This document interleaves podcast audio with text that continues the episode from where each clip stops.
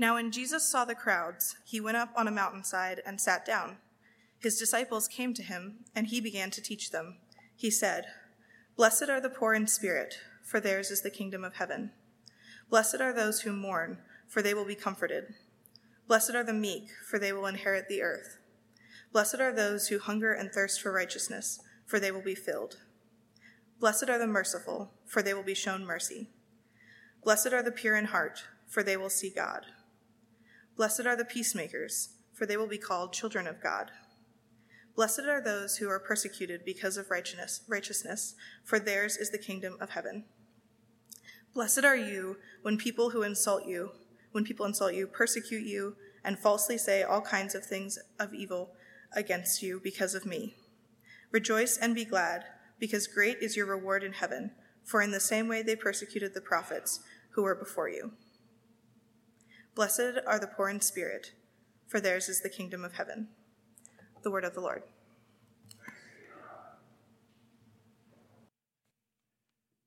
What does it mean to be rich? Maybe you might think, like me, it's you, the ability to do anything you want, anytime you want, because money is not an issue. Julia, uh, my wife, works for a realtor, and she was telling me about some, some clients who choose to knock down a 20 year old house because they don't like it, but they like the location. So they'll rebuild a new house in that place simply because they want to. I think that's a certain level of riches, right? Or maybe rich is like a certain tech CEO who has recently purchased a home here in DC. And over the past three or four years, he's racked up $17,000 in parking tickets for his construction crew. As someone tweeted, uh, you'll see it here, like they said, the biggest appeal of being rich isn't the ability to buy anything or go to cool places or meet cool people, but to be able to exist in a space where the law is basically just a suggestion. Maybe that's a kind of rich. That's a lot of money, $17,000 in parking tickets for people like you and I who are just working regular jobs. But for someone like him, he makes $3,000 every second.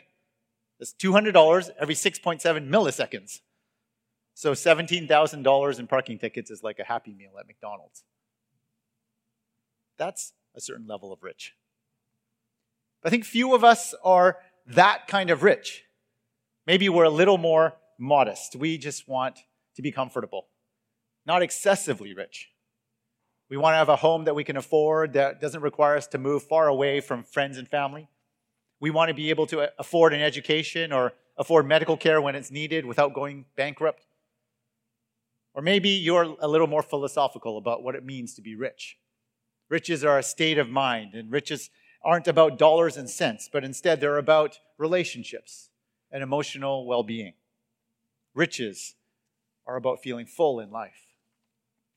But if you dig a little deeper, what's behind this desire to be rich, or at least this desire to be comfortable? Regardless of what your measurement of riches are, there's something that we are putting our trust in for our long lasting security. We want to be in a place where you don't want to just worry. Actually, it's not even being in a place where you don't have to worry, it's being in a place where you don't have to even think about having the possibility of worrying. That's rich. The general assumption, though, is that to be rich eh, is, to, is good and it's helpful. And to be poor is to be bad and unhelpful. But my encouragement to you is what if this assumption is wrong? Especially when we consider a certain kind of riches and a certain kind of poverty. In this Beatitude series that we've entitled True Greatness, we're looking at how Jesus' pronouncements here that open the Sermon on the Mount invite us to consider a different measure of greatness that's found when we're part of God's kingdom. Today, in this first Beatitude, Jesus says, Blessed are the poor in spirit, for theirs is the kingdom of God. We're going to explore what Jesus' first beatitude has to say about our idea of riches and our idea of poverty. We'll do this in three parts. The first is where we find true riches, how to get true riches, and encountering true riches. Where to find it, how to get it, and encountering the true riches of God's kingdom. In last week's message, we learned how Matthew has written his gospel his gospel account of Jesus' life and ministry to parallel the Old Testament scriptures, as he's writing primarily to a Jewish audience, compared to Luke, another gospel writer who is writing primarily to a Gentile audience, and so he's articulating things for them and interpreting things for them. But here, Matthew presumes his listeners know the Jewish story. And as Jews listening, they would have no doubt been familiar with the story of Israel, where their ancestors came uh, through the wilderness and they arrived at the border of the promised land. And at the top of a mountain, God gave them a solemn covenant. What's a covenant? God was looking for a partner, a partner in creation. And he listed these blessings and these curses that would come upon this partnering nation if they would be obedient or if they would be disobedient in Deuteronomy 28. Here, Matthew has shown us Jesus. Jesus has come out of Egypt in Matthew chapter 2. He's passed through the waters of baptism and passed through 40 days of wilderness in chapter 3 and 4. And now he's standing at the land of promise in chapter eh, just prior to this chapter. In this new covenant, standing on top of a mountain talking to God's people, he's describing a new partnership that God has with God's people. For generations and generations, the people of God had been promised a new land where God would come and rescue them. And they were asking, when would God's kingdom come? When is the Lord coming to meet us? And in this first pronouncement that Jesus makes, he's answering the question Whoever is poor in spirit, theirs is the kingdom of heaven. Whoever is poor in spirit, theirs is the kingdom of heaven. Like the final beatitude in this series, this pronouncement is made in the present tense while the rest are in future tense, if you take a look at that. Peppered throughout this chapter, we see Jesus describing aspects of a certain kind of riches that can be possessed, what he calls the great reward. Just view through it. He starts with this three. In verse 3, blessed are the poor in spirit, for theirs is the kingdom of heaven. And the last one is, blessed are those who are persecuted because of righteousness, for theirs is the kingdom of heaven. Verse 9, rejoice and be glad, for great is your reward in heaven. Verse 19, you will be called great in the kingdom of heaven. These are the kind of riches that Jesus is describing. For Jesus' hearers, they were expecting a material idea of greatness, a land, political freedom, power. But putting these statements together, Jesus is clear that the kind of riches and the kind of reward that he refers to are not merely material or relational. In fact, the kind of riches he refers to as being in heaven are actually described in each of the Beatitudes that follow. What's the great reward? A great reward of comfort, a great reward of satisfaction, the great reward of possessing the whole earth, the great reward of receiving God's mercy, of seeing God, of being called God's children. These are all parts of the great reward for those who are in heaven. But the question then becomes where is heaven? If heaven is here. I'm sure the, his disciples asked that question then. You know, most of our idea of heaven is informed by pop culture, right? Or very recent development in Christianity. If you look at the long range of Christian, Christi- the Christian faith, is this personal relationship with God that we get to go to heaven. In our imagination, heaven is up there. Heaven is later.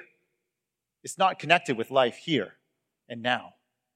But for Jesus, heaven is not up there and later. Heaven for Jesus was then in his time, and heaven is now for us, and heaven will be for all who are in Christ. All three of these statements are simultaneously true. So, where then is heaven? Heaven is God's space where full reality exists.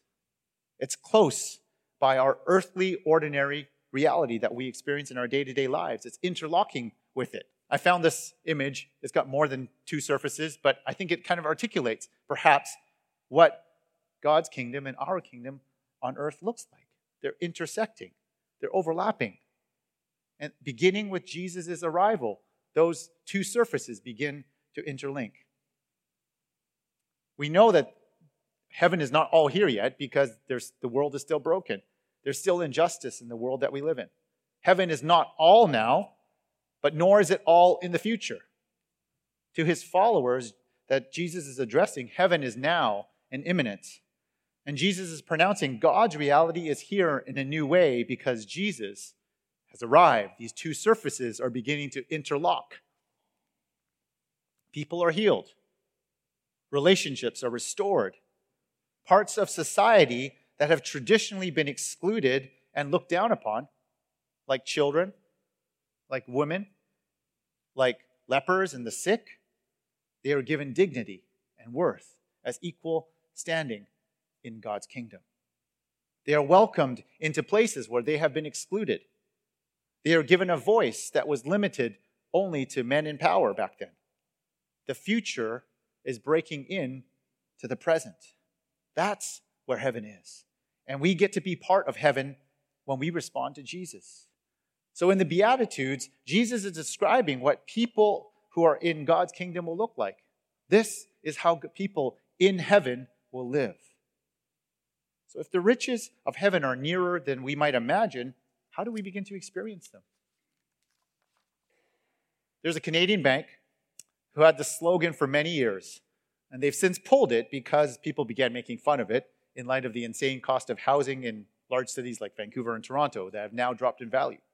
But their slogan is this You're richer than you think. You're richer than you think. The subtext of their marketing strategy is to say, hey, you know you're richer than you think, right? You want security? You want a great life? Let us help you get there. Trust us with your money. That's what they're asking, right? You're richer than you think. Behind the question of riches is what do you trust in? What do you bank on in life? Or a better question is who do you bank on in life? Martyn Lloyd-Jones is an Anglican pastor and theologian, and he reflected on this particular beatitude, and he says this There is no one in the kingdom of God who is not poor in, the spirit, in spirit.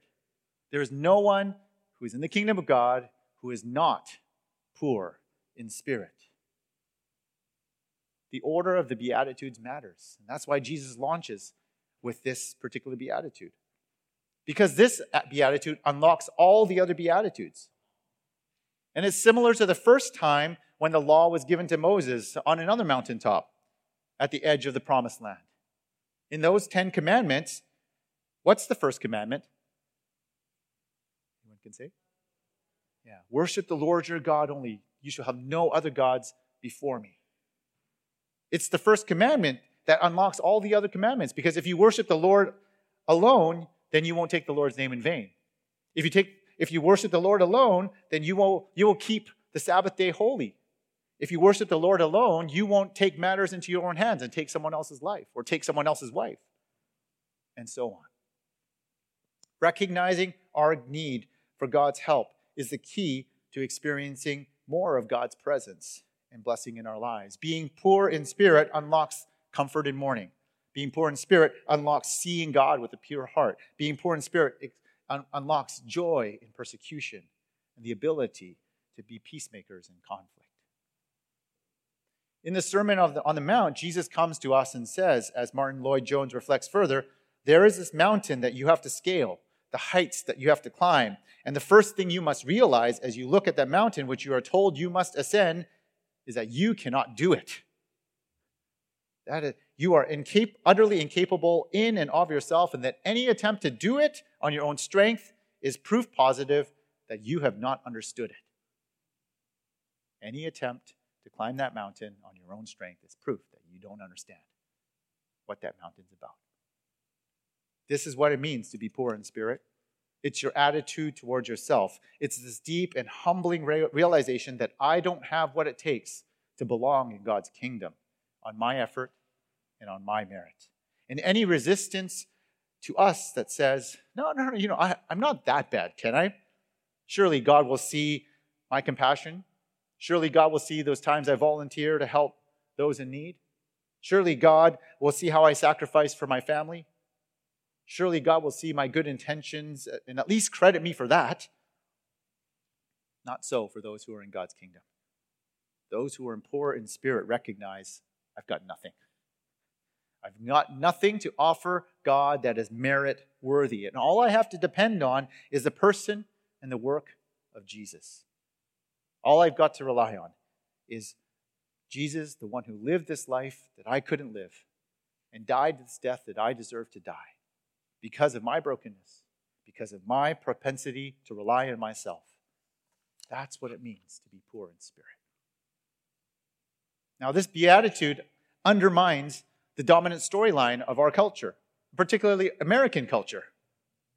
What's where it's most important to be self reliant, to be self confident, and to express yourself. Project success, project confidence, project assurance.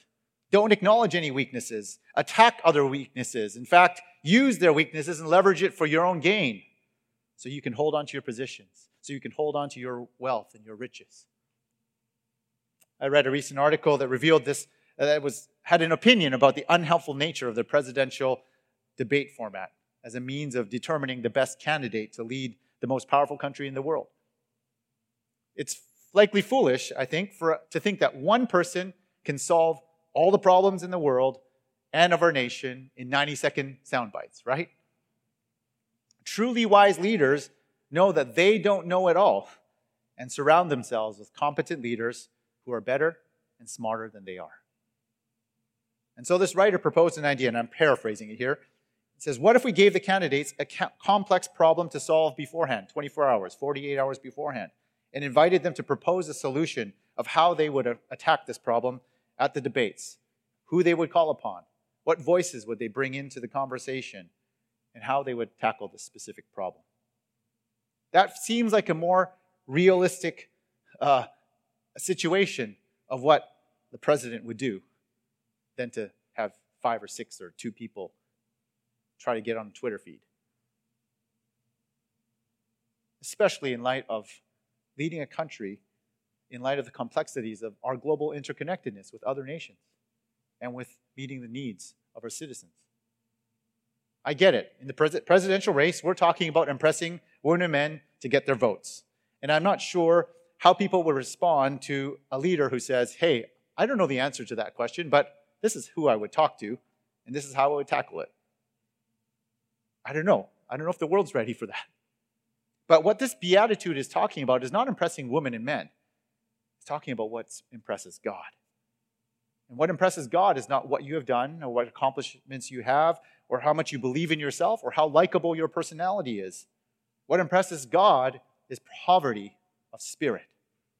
And poverty of spirit is how we get the reward of life in God's kingdom.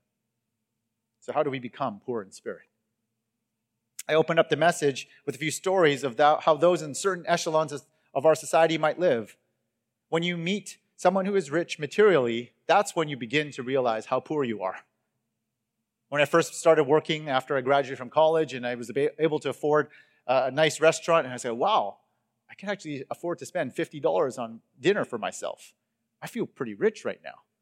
And then I open the wine list and I see bottles of wine for $500 and $1,000 for a bottle of wine. Maybe that's your, your, your, uh, your cup of tea, but that was pretty big step for me. And it's moments like those where I realize that I'm not quite as rich as I think I like to think I am. When we encounter the one who is rich in God's kingdom, that's when we begin to realize the poverty of our spirits. It happens over and over and over in Scripture. Byron reminded us of the prophet Isaiah in Isaiah 57. When prophet Isaiah comes before the living God and responds, Woe is me, for I am a man of unclean lips. That's what he experiences when he comes before the presence of God. We see it over and over again in this, in the, in this story of Scripture kings like David, leaders and deliverers like Moses, apostles like Peter and Paul. These are all leaders with distinct personalities and strengths, but they share a common thread of humility and poverty of the spirit. In Luke chapter 5, when Peter is first called by Jesus while he's fishing, Jesus demonstrates his power by instructing them to throw their nets into the water one more time on the other side of the boat. Now, you got to imagine the irony of this there's this group of fishermen, they're career fishermen, they've been fishing all night, and they hear this guy who's a carpenter standing on the shore saying, Yo, take your nets and throw them on the other side. Can you imagine being Peter and the fishermen? Who are you? What's your problem? But they do it. And what happens? The nets are so full, they pull it in, and the boat begins to sink. What's Peter's response there? When he encounters the reality of God, he says, Go away from me, Lord. I am a sinful man. That's poverty of spirit. You know, even Jesus, though, reveals this attitude. Though he is in always equal to God in power and in authority, he says in John chapter 5, I can do nothing of myself. Later on in John chapter 14, he says, He speaks only what the Father speaks. To be poor in spirit is to be completely absent in pride, completely absent of self assurance and self reliance. Poverty of spirit is to be conscious that we are nothing in the presence of God, and there is nothing we can produce, nothing that we can do ourselves to be able to stand before the living God. You know, Christ followers admit that we cannot rely on our natural birth. There's nothing that we can build our life upon, not our families, our ethnicities, or our attractions, or our wealth, or our class, or our Myers Briggs, or our strengths finders, or our Enneagrams, or our colleges that we attended, not our personalities, not our dispositions. Nothing that we have can we depend on please God, except that God loves us, and He comes to us, and He restores us through the person and work of Jesus. But here's the thing becoming poor in spirit doesn't involve looking at yourself and looking at your flaws and giving yourself negative self talk. That's not what it means to be poor in spirit, because that's still focusing on yourself. Becoming poor in spirit only comes from an encounter. Poverty in spirit comes when we encounter the one who is truly rich in this universe. It's the result of encountering the living God. And when we look to God and we begin to see the glimpse of God's perfect love, His perfect character, of God's perfect kindness, that's when we begin to realize how utterly different we are from the living God. We stand humbled. And we see glory, when we see God's glorious glory in His majesty, that's when we realize how far we are from what God is like. And that humbles us. That He would come and love us. And if we come to God and His character does not move us to a place of worship or to a place of awe and to a place of humility, then I'm afraid that we have not encountered the God of Scripture. Instead, we have encountered the God of our imagination, a God of our own creation. So, how do we encounter the living God? We read this book about Him. We read this about what God expects of humans who are partnered with God in relationship and partner with God in living rightly in this world. And we read about how God's love leads Jesus to the world to die for us. Because none of us could ever live up to what God expects in this partnership. Then, when we read that and realize what God has done for us, and we begin to contemplate what it means to stand before this kind of God. Maybe you're listening here today and you're unclear about what God looks like. I invite you to simply look to Jesus, God in the flesh. Look at Jesus. And the more we look at Jesus and keep our eyes fixed on Jesus, then we will begin to have, uh, uh, then we will begin to experience absolute poverty and absolute emptiness. And we begin, when we become poor in spirit, then can we begin to see and experience the riches of God's love displayed on the cross. Augustus Toplady was uh, wrote an iconic hymn in the 18th century called "The Rock of Ages," which many people sing today. The stanzas articulate this poverty of spirit, saying, Nothing in my hand I bring, only to the cross I cling. I have nothing to bring before you, God. I can only cling to the cross of Jesus Christ. Brennan Manning is a Catholic priest, most famously known for his best selling book, The Ragamuffin Gospel. He reflected on how uh, the poor in spirit are like survivors in a shipwreck. At sea, all past achievements cannot be depended on. Your treasures mean nothing, your titles mean nothing, your degrees mean nothing. All that matters is this plank that you grab onto to be saved. He writes The shipwrecked have little in common with the landlocked. The landlocked have their own security system, a home base. They have credentials and credit cards, storehouses and barns. They have their self interest and investments intact. But they never find themselves because they never really feel themselves lost. They never find themselves because they never feel themselves lost. But the shipwrecked, on the contrary, reach out for the passing plank with the desperation of the drowning. Adrift on an angry sea in a state of utter helplessness and vulnerability, the shipwrecked never ask what they do to merit the plan and inherit the kingdom of dry land. They know that there is absolutely nothing any of them can do. Jesus and the cross of Christ are the only thing that we have to cling on to in God's kingdom. For those who respond to Jesus' invitation to enter the kingdom, realize that being poor in, the spirit, in spirit is not just the way we enter into God's kingdom, but it's the way of life in God's kingdom. That's what Jesus is getting at in these Beatitudes. To be poor in spirit is to be rich in God's kingdom. This is how we experience long lasting security. Look to Jesus, the richest one who became poor for our sake, as we just sang. And in our poverty, may we find the riches of God's kingdom's blessings to enjoy and to share. Amen. Let's pray. Lord, as we look to these Beatitudes, we realize that we can't do them, not by ourselves. But we thank you for the promise of great riches when we recognize our poverty in spirit.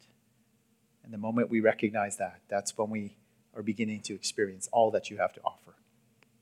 So, wherever we've come today to this place with, as we realize our limitations, may we see how you are coming to us in your love and in your strength and in your comfort. And may we experience the riches of your kingdom so that our joys may be uh, that our lives may be full your joy and of your love and of your peace. In Jesus' name we pray.